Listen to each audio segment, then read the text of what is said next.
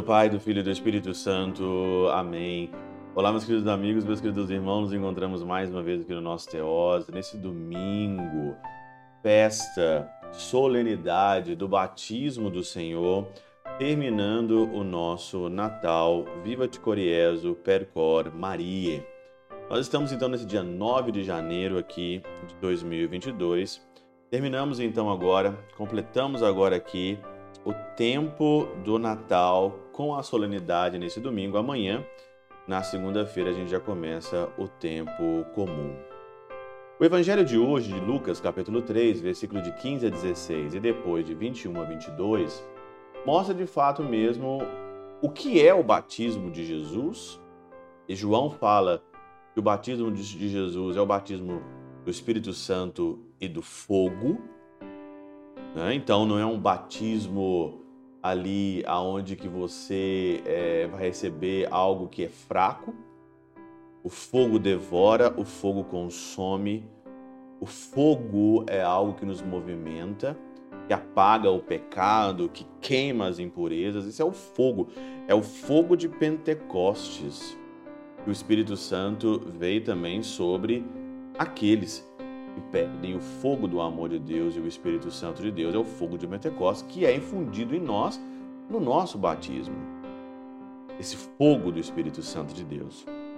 E aí então, um detalhe muito interessante é que quando todo o povo estava sendo batizado, Jesus também foi para ser batizado, e enquanto rezava, o céu se abriu. Enquanto rezava, o céu aqui se abriu. São João Crisóstomo, né? Eu fiquei assim bem tocado com essa parte, né? O céu se abre.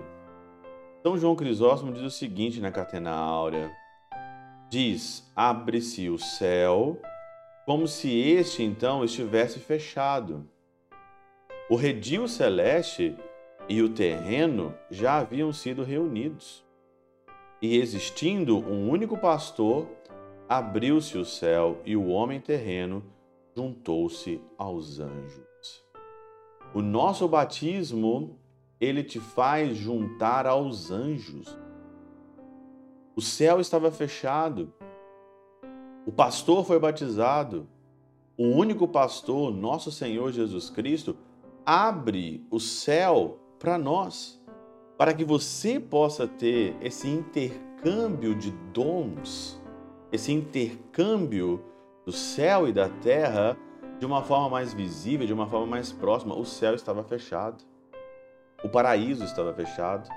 Você que está lendo a Bíblia comigo o ano todo, você vê lá em Gênesis, no capítulo 2 e 3, como que, os, como que o paraíso foi fechado para Adão e Eva, como foram expulsos ali do paraíso, colocaram ali anjos, né, com armas para impedir Hoje o céu está tá aberto. E o céu começa em você. O céu começa na tua vida com o teu batismo. Leve a sério o teu batismo. Então Beda diz o seguinte: o céu se abriu para aquele cujos olhos conheciam as coisas interiores. Mas aqui se manifesta o poder do batismo. Para aquele que sai do batismo, abre-se as portas do reino dos céus e quando as águas frias banham a carne inocente, é destruída a espada flamejante que nos ameaçava. Qual que é a espada flamejante que nos ameaçava? Aquela espada do paraíso. De Gênesis no capítulo 2 e 3, é destruída aquela espada flamejante e aí então se abre aqui a possibilidade para as coisas interiores para o intercâmbio interior, para a vida espiritual, para a vida da graça em você. O Espírito Santo de Deus, infundido em nós no batismo, confirmado na nossa, na nossa crisma, infunde em nós um fogo, um desejo pelas coisas do alto, pelas coisas do céu. Você já não é mais aqui dessa terra. Santa Teresinha diz isso claramente. Águia não sou, mas tenho dela olhos e coração, e eu quero alçar voo para algo mais profundo, para as coisas mais profundas e ao mesmo tempo para as coisas mais elevadas. Leve a sério o seu batismo. Leve a sério aquilo que é infundido dentro de você, dentro da tua vida. São Cipriano diz o seguinte aqui sobre a pomba, né? O Espírito Santo desceu sobre o Senhor de uma forma de uma pomba, né?